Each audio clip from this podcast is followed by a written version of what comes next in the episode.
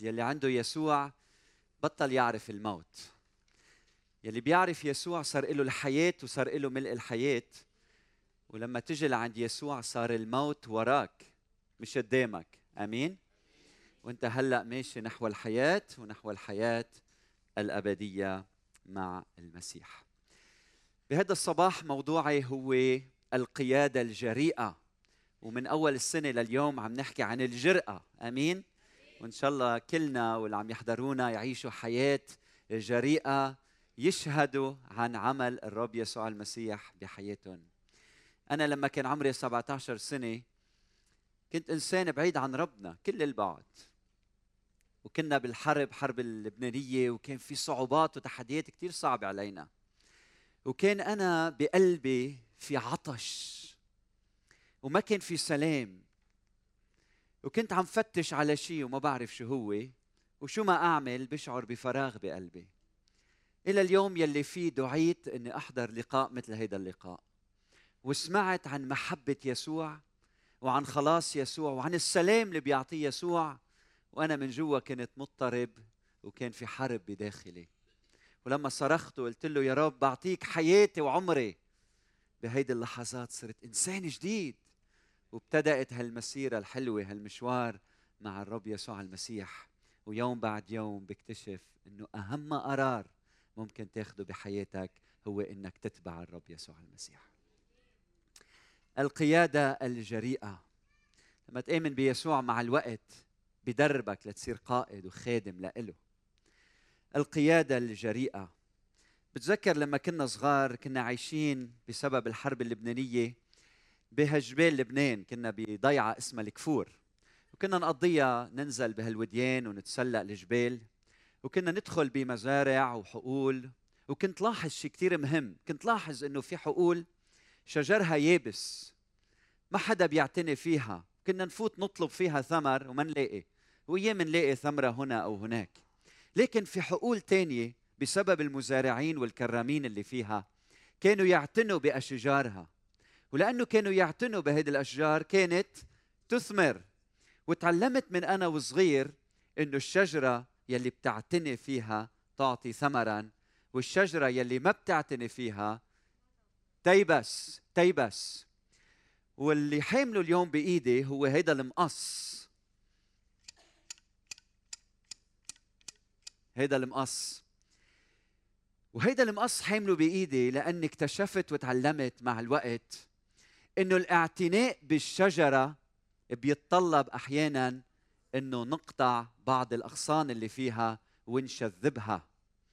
وهيدا الأمر كتير مهم لأنه بيخليني أفكر إنه القائد الناجح الجريء هو القائد يلي عنده الشجاعة وعنده العزم وعنده الجراءة من وقت للتاني إنه يقطع بعض الأغصان اليابسة ويشحل أغصان أخرى من أجل الثمر الكثير الكثير.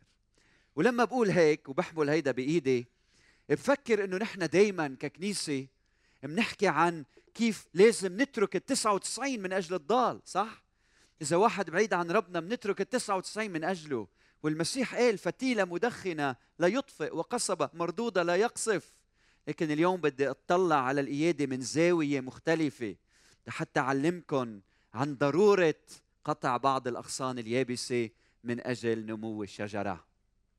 لما الكرام بيدخل إلى كرمه وحامل مقص بإيده، هو فايت على هيدا الكرم وبيطلع بيشوف الأشجار من حوله. هيدي الشجرة يلي بيطلع فيها هو صاحب رؤية، فبيطلع وبيبلش يقطع الأغصان من هنا وهناك لأنه يرى ماذا سيحدث السنة المقبلة، وكيف أنه هيدي الشجرة يراها ممتلئة من الأثمار، ولأنه صاحب رؤية وقادر يقشع ماذا سيحدث في المستقبل ببلش يقطع بهالأغصان من أجل خير الشجرة لكي تنمو وتحقق مشيئة الله وتعطي ثمر كثير جدا. في نوعين من القيادة، في القائد العادي والقائد الجريء. القائد الجريء يلي عنده الاستعداد من وقت للتاني انه يقول كفى، كفى لهذه العلاقات، كفى لتلك الامور، كفى كفى. عنده هالقدره انه يقطع الاغصان اليابسه. الله هو السيد، هو الاب، هو خالق السماوات والارض، وهو ابو الكنيسه ايضا. والرب يسوع المسيح اسمعوا شو بيقول، بيقول انه يسوع بيقول ان الله هو كرام، ويقول بيوحنا الفصل خمسة عشر والعدد الاول والثاني، يقول يسوع: انا هو الكرمه الحقيقيه وابي الكرام، كل غصن في لا يعطي ثمرا ينزعه، وكل ما يعطي ثمرا ينقيه لكي يعطي لكي ياتي بثمر اكثر فاكثر فاكثر. ولما نتامل بحياته للكرام منشوف انه الكرام بيقطع وبيشحل بثلاث حالات، بثلاث حالات وراح اشرحها اليوم معكم. في ثلاث حالات يلي فيها الكرام بيقطع الاغصان. اولا ينزع الاغصان اليابسه اليابسه الميته. فعمل الكرام انه يقطع الاغصان اليابسه. لماذا؟ لتحيا الشجره. يعني اذا ما بتقطع الاغصان اليابسه تموت الشجره، فمن اجل خير الشجره شو بتعمل انت؟ تقطعها، تقطع اغصانها. وهيدي الشجره كم من مره بترمز لحياه كل واحد منا، لحياتك الشخصيه يلي في امور يابسه بحياتك تحتاج انك تقطعها. وكم من مره بترمز لمؤسساتنا او لشغلك او لبيتك او لكنيستك، لانه في امور بتحتاج انك تشحلها لكي تنمو الشجره. واحيانا نحن بنشعر انه نحن ما بنحب الالم، ما بدنا نتالم، ما بدنا نتوجع، ما بدنا نقطع الاغصان، اتركهم حرام. لكن جبننا، خوفنا ما بيخلي هذه الشجره ان تنمو وتزدهر وتتقدم الى الامام.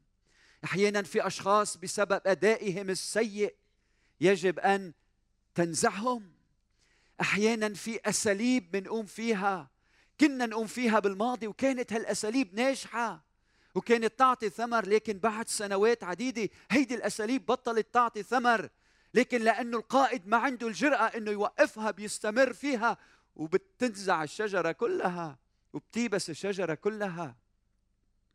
ايام في برامج بنعملها كنا نعملها وكانت ناجحه بالماضي، لكن اليوم منا ناجحه، منا ناجحه. بعرف عن كنيسه من أربعين سنه كان عندهم خدمه نهار الاحد المساء، وكانت هالكنيسه تمتلي من الناس، وكان الناس لبرا توقف. ومن بعد سنوات عديده بسبب انه الكنيسه حافظت على اسلوب واحد وما غيرت، بعد حوالي أربعين سنه بقي نفس الاجتماع يصير كل نهار احد المساء بساعه معينه، ولكن كان يحضر سبعه ثمانيه، صار يحضر سبعه ثمانيه اشخاص. طيب وين النماءات هالناس اللي كانوا يحضروا؟ شو صار؟ المشكله هي انه من أربعين سنه الاساليب يلي استخدمناها كانت ناجحه وفعاله، لكن اليوم هيدي الاساليب شو صار؟ عفى عليها الزمن. ولازم نبتكر اساليب جديده لحتى نوصل لمجتمعنا والجيل الجديد.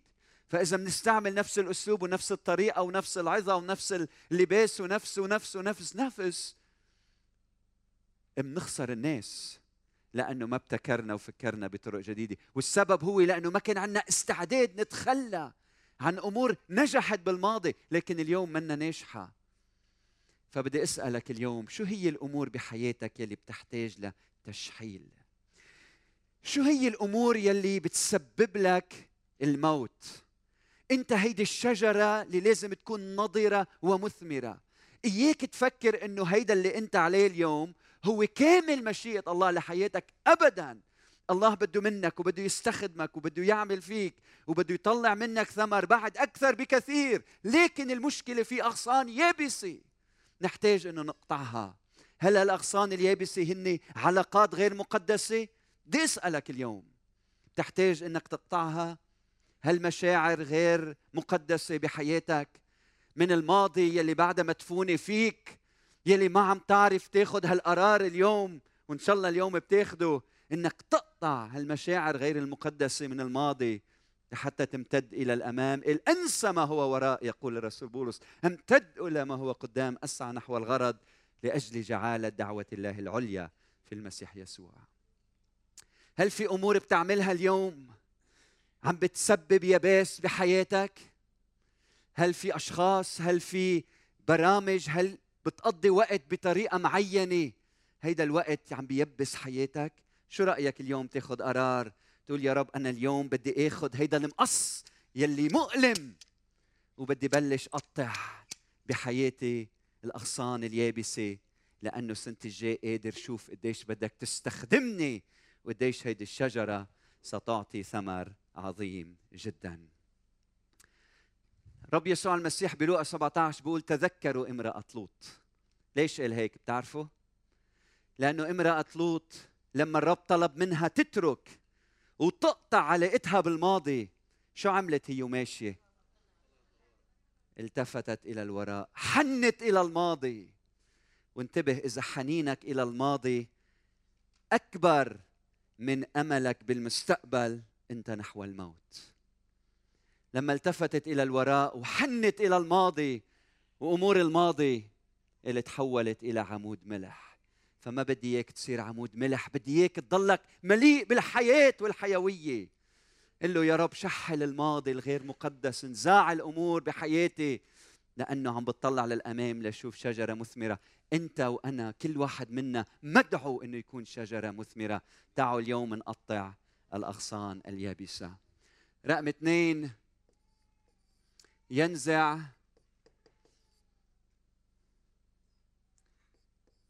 الثمار المريضة. المريضة المريضة الثمار المريضة.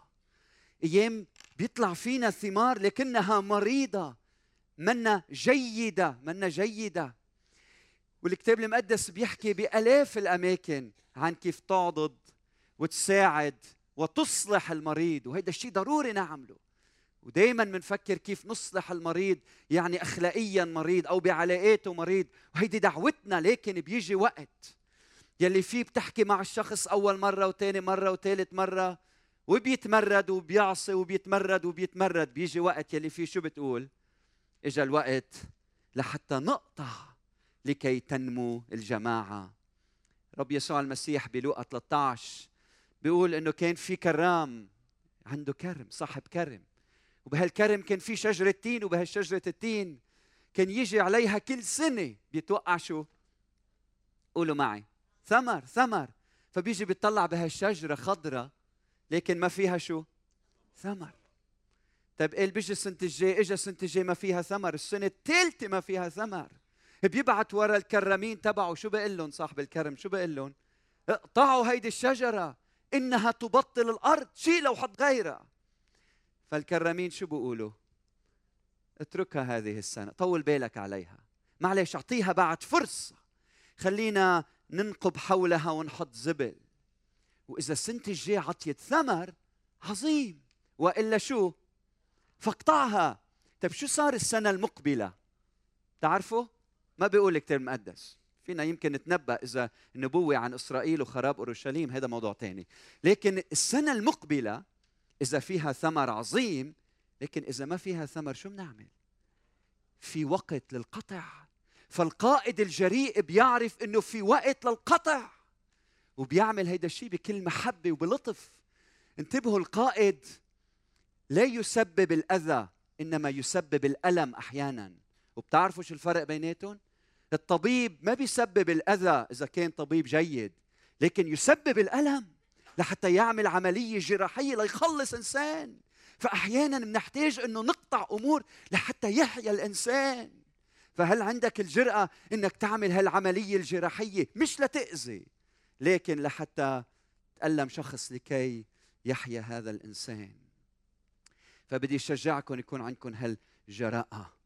الإنسان لما بيدخل الكرام، لما بيدخل إلى كرمه، أرجوكم انتبهوا، بيدخل إلى الكرم وبيبلش يقطع، لأنه عنده وبيستخدم تقطيع الأشجار الأغصان كاستراتيجية للنمو.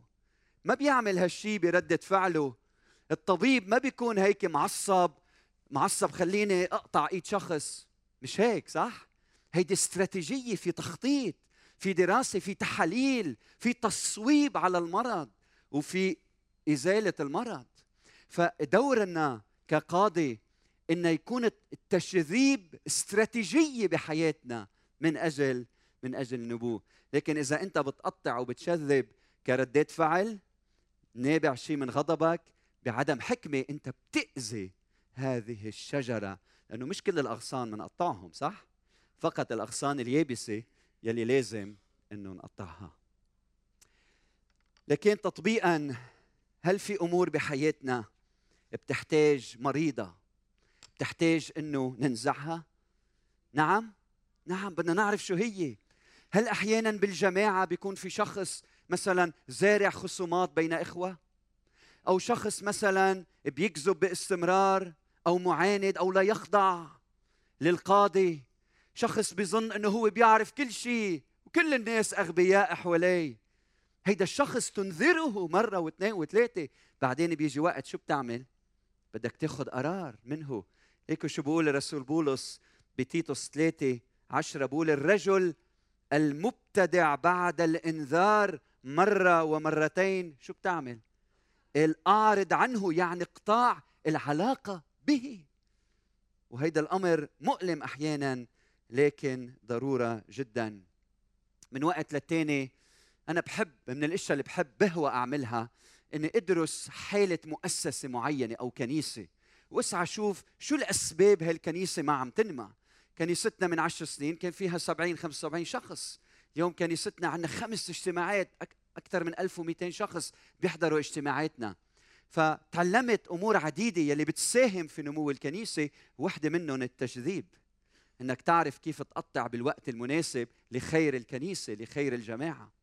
فكنت عم شوف مؤسسة، وهالمؤسسة شركة، وهيدي الشركة كان فيها موظفين، لكن كان فيها مشكلة، كان فيها جو مش صحيح هيدي المؤسسة.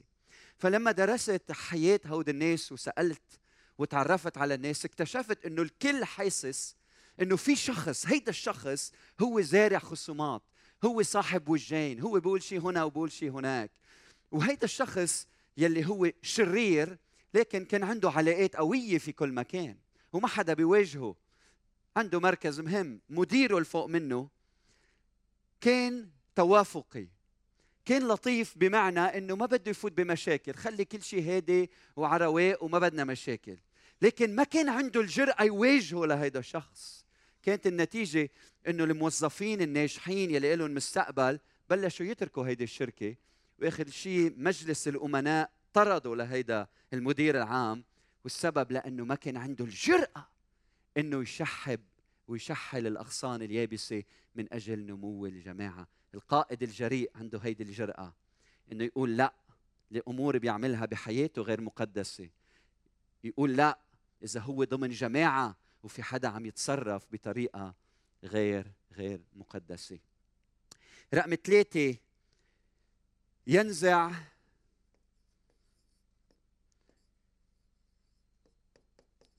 البراعم. وهلأ بدي أحط الجيدة الجيدة معقولة؟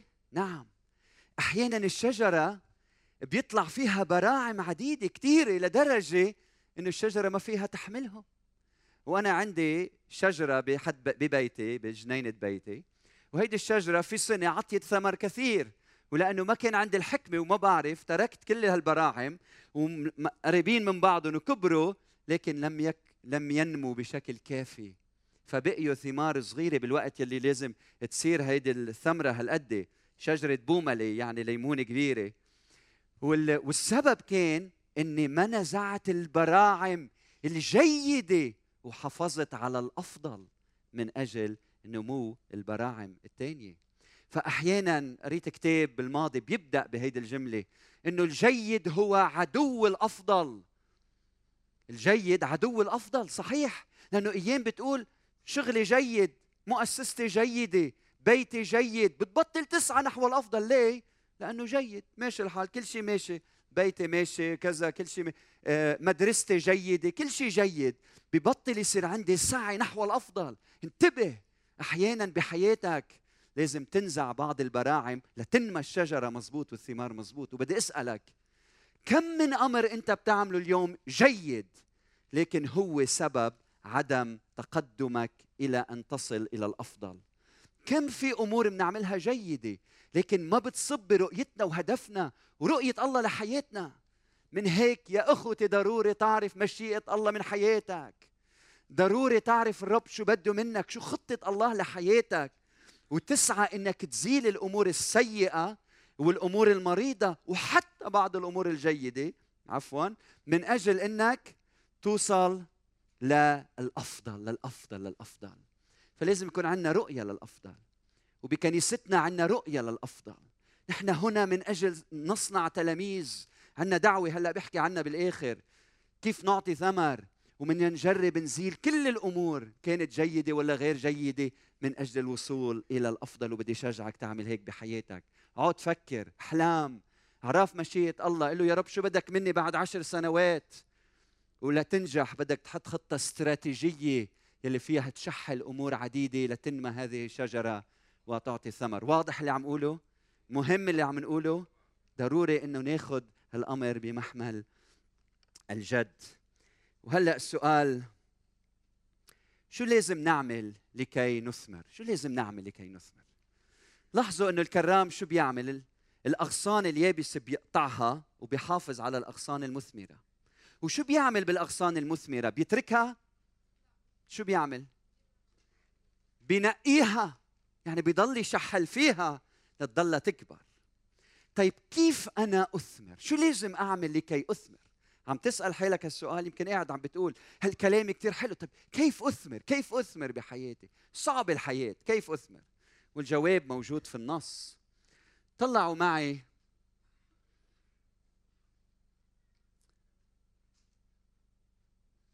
طلعوا بالأعداد أربعة لأحد عشر، شوفوا كم مرة كلمة الثبات موجودة. فأنا كيف أثمر؟ لحتى أقدر أثمر يجب أن أثبت في الكرمة، صح؟ اقطع الغصن وحطه على جنب، بيعطي ثمر؟ قالوا لي لا، أمتيني بيعطي ثمر إذا كان حي وثابت وين؟ بالكرمة. فلاحظوا الرب يسوع المسيح كم مرة بيستخدم عبارة الثبات. اللي اثبتوا فيا مرة، اثبتوا فيا أنا الكرمة، مش هيك؟ وأنا فيكم كما أن الغصن لا يقدر أن يأتي بثمر من ذاته. يعني واضحة؟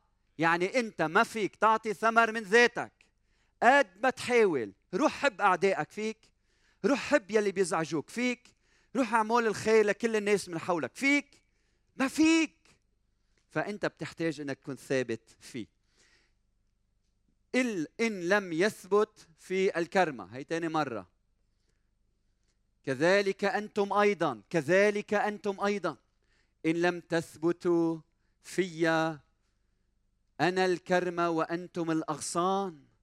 الذي يثبت فيا وأنا فيه هذا يأتي بثمر كثير، لأنكم إذا بعد ما فهمتوا فهموا، بدوني لا تقدرون أن تفعلوا شيء. أربع مرات بنتابع إن كان أحد لا يثبت فيا شو بيصير فيه؟ يطرح خارجا كالغصن فيجف ويجمعونه ويطرحونه في النار فيحترق. إن ثبتتم في وثبت كلامي فيكم تطلبون ما تريدون فيكون لكم. بهذا يتمجد أبي أن تأتوا بثمر كثير. أمتين بيتمجد ربنا؟ مش لما بتعطي حبة هنا وهناك مثل كل العالم. ربي بيتمجد فيك لما بتعطي ثمر كثير، وبتعطي ثمر كثير إذا كنت ثابت في الكرمة، فتكونون تلاميذي. كما أحبني الآب كذلك أحببتكم أنا، اثبتوا في محبتي. إن حفظتم وصاياي تثبتون في محبتي كما أني أنا قد حفظت وصايا أبي وأثبت في محبته. كلمتكم بهذا لكي يثبت فرحي فيكم ويكمل فرحكم. يعني عم تفهموا؟ عم تفهمي يا كنيسة يسوع إذا بدك تعطي ثمر بتحتاج أنك تكون ثابت فيه. بدي أسألك، ثابت أنت فيه اليوم؟ هل أنت متعلق في حياتك فيه بالإيمان؟ أنت ثابت بشخصه، بتتغذى بكلامه، ثابت بكلامه، ثابت بمحبته، ثابت بفرحه. هل يسوع فيك وأنت فيه؟ وهيك بتقدر تعطي ثمر بحياتك من خلال الاجتماعات واللقاءات وقراءتك للكلمة والصلاة وشاركتك مع المؤمنين وخدمتك. بتثبت بيسوع المسيح، ولما بتثبت شو بيصير؟ بتعطي بتعطي ثمر بحياتك. طيب شو العلامات؟ شو العلامات انك انت ثابت بالكرمة؟ هذا السؤال مهم. شو العلامات؟ يعني indicators، كيف بتعرف انه هيدا الشخص ثابت بالكرمة وشخص منه ثابت بالكرمة؟ الجواب كمان بالنص. ليكن شو بقول؟ بقول إن حفظتم وصاياي تثبتون في محبتي. إن حفظتم وصاياي وصاياي إن حفظتم. طيب هلأ السؤال، شو هن وصاياه؟ شو هن وصاياه لحتى نعرف؟ طيب إذا أنا ثابت أنا بحفظ وصاياه. طيب شو هن وصاياه؟ انتبهوا شو هن وصاياه. هذه هي وصيتي، قروا معي قروا معي أن تحبوا بعضكم بعضا كما أحببتكم. ليس أنتم اخترتموني بل أنا اخترتكم. هلأ بنصلى. واحد، أن تحبوا، وصيتي أن تحبوا بعضكم بعضا. يعني هيدي وصيته. طيب إذا أنا بدي أعطي ثمر أنا بدي أكون ثابت بالكرمة. إذا أنا ثبتت بعلاقة قوية مع يسوع، كيف بتظهر هيدي العلاقة بحياتي اليومية؟ كيف؟ من خلال محبتي لأخوتي. يعني إذا أنا عندي محبة لأخوتي يعني أنا ثابت في الكرمة ويسوع ثابت فيي. فبدي أسألك اليوم، كيف محبتك لأخوتك؟ كيف محبتك لعائلتك؟ كيف محبتك لأولادك؟ كيف محبتك لزوجك؟ كيف محبتك لزوجتك؟ كيف هالمحبة بيناتكم؟ كيف ممكن تقول إنه أنا بحب وبحكي على خيي؟ كيف؟ كيف ممكن تحب وتتصرف بطريقة غير لايقة تجاه أخوتك؟ كيف؟ كيف ممكن تحب الآخر وتستغل الآخر؟ كيف؟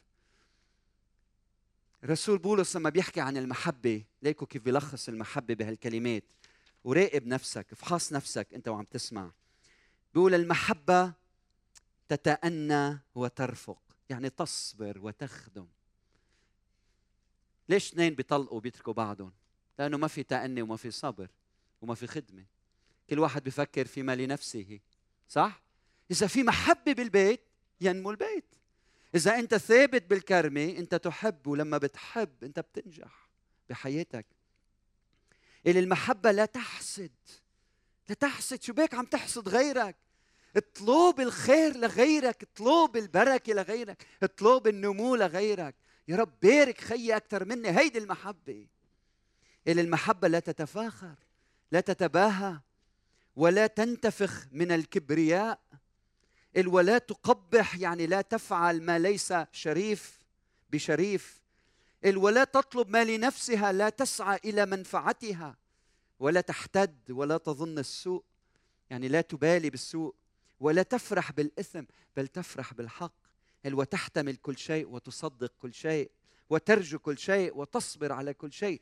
المحبة لا تسقط أبدا، يعني حتى الغصن يلي بتقطعه أحيانا أنت بتضلك تحبه لتساعده ينتمي يمكن إلى غص إلى شجرة أخرى لكي يعطي حياة من جديد، أو بتاخد بتبدل محله من هنا وهنا إلى هناك من أجل خيره من أجل نموه. لكن وصايا الرب، أول وصية تحب الرب إلهك من كل قلبك، هيدا الثبات في الكرمة. وتحب قريبك كنفسك. أحبوا بعضكم بعضا، هيدي العلامة. العلامة الثانية بالعدد ستة عشر، ليس أنتم اخترتموني بل أنا اخترتكم. لاحظوا هي العلامة الثانية، وأقمتكم لتذهبوا. وهيدي عبارة تقنية إلى إشارة ب لما الرب يسوع المسيح أرسل التلاميذ للخدمة، اذهبوا وتلمذوا جميع الأمم وعمدوهم باسم الآب والابن والروح القدس وعلموهم أن يحفظوا جميع ما أوصيتكم به، وها أنا معكم كل الأيام وإلى انقضاء الدهر. وأقمتكم لتذهبوا وتأتوا بثمر. لكن الوصية هي مزدوجة، هي هالوصية. إذا أنا ثابت بالكرمة أنا بحب أخوتي وأنا بروح إلى العالم وبصنع تلاميذ وبشهد عن يسوع وبخبر عن محبته وبدعي الناس مش يتبعوا أنظمة، يتبعوا شخص هو الرب يسوع المسيح، مش يتدينوا بس يختبروا علاقة شخصية مع يسوع المسيح بالروح، ويصير يسوع رفيق دربهم وحياتهم. ومتى أظهر المسيح بقول بولس حياتنا، بصير المسيح كل شيء بالنسبة لي بالنسبة لنا. فشو رأيكم بهذا التعليم اليوم؟ إنه نحن اليوم ككنيسة بنحتاج كأفراد وكجماعة إنه نشحل بهذه الشجرة لكي تعطي ثمراً، والإثمار يحدث كل ما أنا كنت ثابت بهذه الكرمة. والعلامة إنه أنا ثابت بيسوع المسيح، إني بحب أخوتي ومنحب العالم من خلال صنع التلاميذ ومنخبر الناس عن يسوع المسيح. فيمكن أنت تقول أنت وعم تسمعني هلأ، يعني أنا لازم شحل كل شيء بحياتي ما عدا هول الأمرين، إني أحب وأصنع تلاميذ؟ بقول لك نعم نعم، كل شيء بدك توقفه بحياتك إلا هو. وبتقول لي وانت قاعد وعم بتفكر هلا، يعني انا بطل اشتغل؟ اذا انا مهندس بطل اشتغل بالهندسه؟ اذا انا طبيب بطل مارس الطب؟ ابدا، استخدم هودي كلهم كفعل محبه وفعل لصنع التلاميذ. فهمت علي؟ يعني اذا انت عم تشتغل وظيفه وما عم بتحب فيها وما عم تصنع تلاميذ، اترك هالوظيفه. إذا أنت عم بتقوم بعمل وعندك مهنة ومن خلال مهنتك ما عم بتحب وعم تصنع تلاميذ، اترك هالمهنة. لكن استخدم كل وسيلة عندك، فكر إنه أنا بدي شحل هيدي الشجرة لحتى كل شيء بعمله بحياتي لكي أحب ولكي أصنع تلاميذ. يعني ما بربي أولادي؟ يعني بترك بهمل أولادي؟ لا، شوف أولادك شو جيرات بتحتاج للحب وبتحتاج لأنه يتعلموا كيف يصيروا تلاميذ. أنت بتصنع تلاميذ أولاً في بيتك ومع جيرانك، وبعدين بتروح إلى العالم كله. وبنشكر الله من أجل الكل اللي بيجي لعنا لحتى يساعدنا ويحبنا ولحتى يصنع تلاميذ في هذا العالم. فاسأل نفسك اليوم، هل في أمور عم تمنعني من أني حب ومن أني أصنع تلاميذ؟